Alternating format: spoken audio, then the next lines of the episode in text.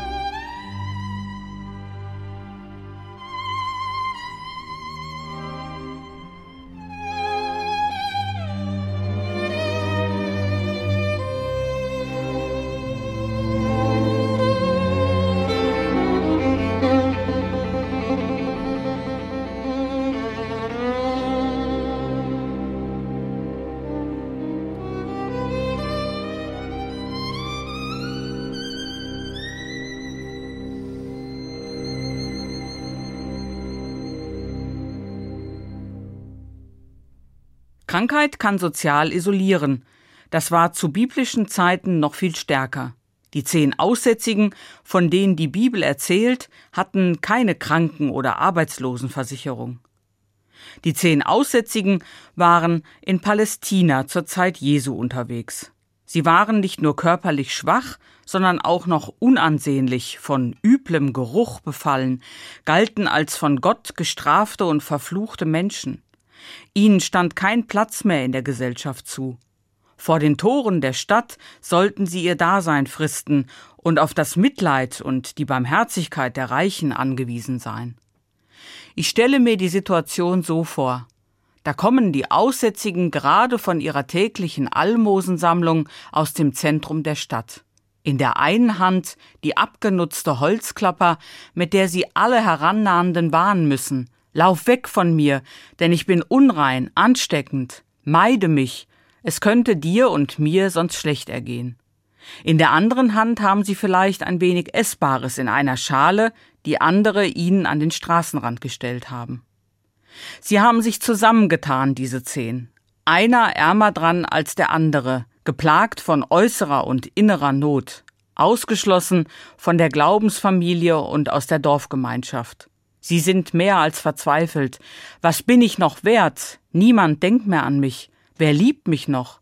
Vermutlich kennt jeder Mensch auch heute solche Fragen, solche Zeiten des Zweifelns, Situationen des Ausgeschlossenseins oder die Erfahrung, abgeschrieben zu sein. Aus Gesprächen weiß ich, dass vor allem ältere Menschen oft solche oder ähnliche Gedanken haben. Sie fühlen sich oft einsam und alleingelassen, wenn sie kinderlos sind oder die Kinder weit verstreut sind in der Welt. Gesundheitliche Probleme verstärken dann diese Gedanken noch.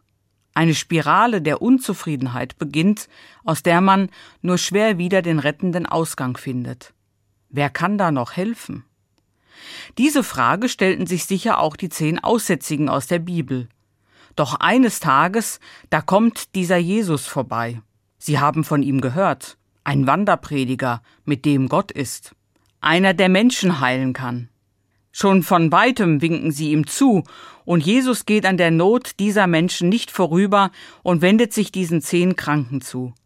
In der Begegnung mit Jesus ist wahrscheinlich von einem Augenblick auf den anderen alle Hoffnungslosigkeit und alle Aussichtslosigkeit von ihnen gewichen und sie bündeln alle ihre Kräfte zusammen, um ihm zuzurufen, Jesus, Meister, hab Erbarmen mit uns.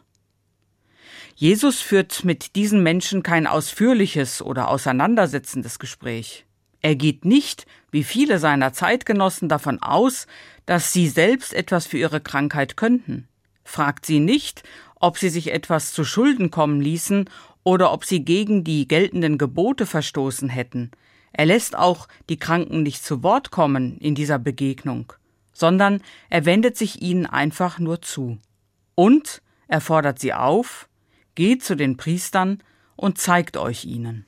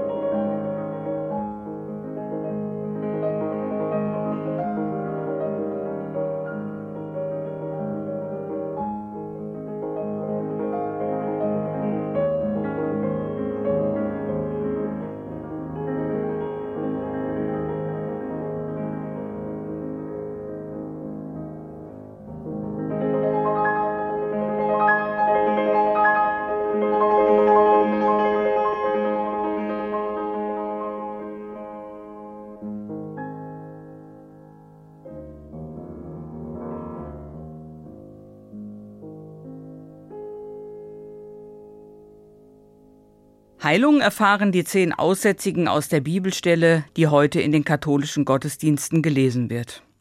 Ohne Jesus etwas dafür zu geben, einfach auf ihr Rufen und Bitten hin, werden sie gesund. Sie wurden geheilt, weil sie an die Macht Jesu glaubten und sich auf sein Wort vertrauensvoll einließen. Denn Jesus machte sie nicht auf der Stelle gesund, sondern forderte sie auf, sich den Priestern zu zeigen, damit ihre Heilung, wie es damals üblich war, öffentlich festgestellt würde. Sie mussten sich also auf den Weg machen und wurden auf diesem Weg geheilt. Wichtig scheinen mir in der Geschichte zwei Dinge. Zum einen, ich soll mich Gott ganz anvertrauen, zum anderen aber auch, ich soll selbst bereit sein, mitzuwirken, um die Heilung wirksam werden zu lassen. Auch die heutige Medizin weiß, wenn der Wille des Patienten gehört wird, wenn er auch an selbstheilende Kräfte glaubt, dann ist das gut für die Heilung. Man ist sich weitgehend einig, dass psychosomatische Vorgänge in einem Menschen Heilungsprozesse fördern können. Häufig ist dies auch mit dem Glauben an Gott verbunden. Ich bin davon überzeugt, die Macht Gottes und der Glaube des Menschen wirken in solchen Fällen zusammen. In der Sprache der Bibel und Jesus heißt das dann, dein Glaube hat dir geholfen. Ich glaube, das gilt so ähnlich auch heute. Es gibt zwar keine Wunderheilung von jetzt auf gleich, wie in dieser Geschichte aus der Bibel, aber wenn ich an Heilungskräfte in mir glaube und Heilungskräfte der Liebe und der Göttlichkeit, dann bewirkt das etwas. Dann kann das Heilung bewirken. Die Antwort der Kranken in der Bibel auf die Heilung ist Dankbarkeit. In der Geschichte heißt es, und während sie zu den Priestern gingen, wurden sie rein. Einer von ihnen aber kehrte um, als er sah, dass er geheilt war, und er lobte Gott mit lauter Stimme. Er warf sich vor den Füßen Jesu zu Boden und dankte ihm. Dieser Mann war aus Samarien. Ich kenne es aus dem zwischenmenschlichen Bereich, wie wichtig es ist, sich gegenseitig wertzuschätzen und aufeinander zu achten. Aber im heutigen Evangelium wird die Dankbarkeit nicht als einzig mögliche Schlussfolgerung aus der Heilung beschrieben. Im Gegenteil sogar. Neun der zehn rein gewordenen Aussätzigen zeigen keine Dankbarkeit. Da sagte Jesus, es sind doch alle zehn rein geworden. Wo sind die übrigen neun? Die Antwort auf die Heilung sagt aber etwas auf die Grundhaltung gegenüber Gott aus. Für mich ist es im Glauben wichtig, dankbar zu sein gegenüber Gott, ihm gegenüber meine Freude und Trauer auszudrücken. Ich rufe ihn nicht nur an, wenn es mir schlecht geht, bitte lieber Gott, mach doch, sondern auch wenn ich erleichtert und froh bin, dass etwas gut gegangen ist. Danke Gott. Kurz gesagt, Gott ist für mich kein etwas, kein es, sondern ein Du. Zu meinem Glauben gehört Dankbarkeit, denn in ihr zeigt sich eine Beziehung zu Gott, die frei ist vom Kosten-Nutzen-Denken. In der biblischen Geschichte lese ich, der Glaube an die göttliche Macht Jesu war bei allen Aussätzigen irgendwie da, aber anscheinend gab es nur bei einem der Aussätzigen eine so tief empfundene Dankbarkeit Gott gegenüber, dass er umkehrte, um ihm zu danken.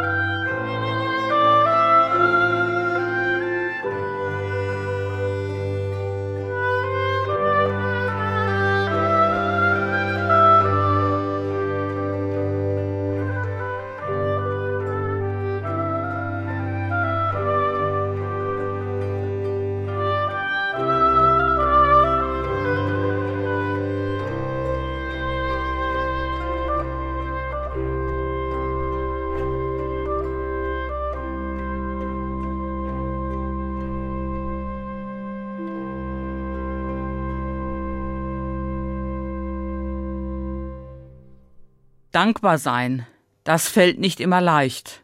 Sei es, weil man einen Menschen, dem man eigentlich etwas verdankt, nicht leiden kann. Sei es, weil man selbst so von der Vorstellung vereinnahmt ist, man selbst habe das aus eigener Kraft geschafft. Sei es, weil man nicht achtsam genug war, um das Empfangene als Verdanktes zu erkennen. Sei es, weil man durch andere Dinge oder Ereignisse so besorgt ist, dass anderes in den Hintergrund tritt. Oder sei es, weil die Not des Lebens, das Leid oder die Schuld zu groß sind, als dass Dankbarkeit hier noch berechtigt seinen Platz haben könnten. Ja, es gibt tragische Momente und schwere Erfahrungen im Leben, die es schwer machen, dankbar durchs Leben zu gehen. Ich kenne eine Frau, die ihren Sohn verloren hat. Dass sie nicht dankbar sein kann, finde ich völlig nachvollziehbar. Da entstellt eine tödliche Krankheit einen Menschen und beraubt ihn Stück für Stück all dessen, was ihn und seine Würde, wie er sagt, ausmacht. Da reißt ein Amokläufer viele Menschen aus dem Leben in den Tod. Ich kann verstehen, wenn Menschen, die Furchtbares erlebt haben, nicht dankbar sein können für das Leben und gegenüber Gott. Es gibt Verletzungen, Verwundungen, Schulderfahrungen und Gebrochenheit im Leben eines Menschen, die sich nicht verharmlosen lassen. Der Mensch ist verletzbar. Was könnte dann Dankbarkeit angesichts der Verletzbarkeit aller Menschen bedeuten? Für mich heißt das, ich will das Leben in all seiner Vielschichtigkeit wahrnehmen, also nicht einfach nur das Positive sehen, indem das Negative ausgeblendet und verleugnet wird aber auch nicht einfach nur das Negative sehen, indem das Gute aus dem Blick gerät oder ignoriert wird. So gibt es auch aus der Trauerarbeit eine ganz wichtige Erfahrung. Abschied geschieht am besten mit Dank. Menschen, die von einem geliebten Menschen Abschied nehmen müssen, gelingt es besser, wenn sie auch Dinge oder Begebenheiten mit in den Blick bekommen, die sie mit Dank verbinden. Das darf nicht von außen verordnet werden. Wenn es aber im Prozess von innen heraus wächst, dann kann sich ein Spalt für einen neuen Lebensraum eröffnen, für neue Möglichkeiten, mit dem Tod des geliebten Menschen umzugehen.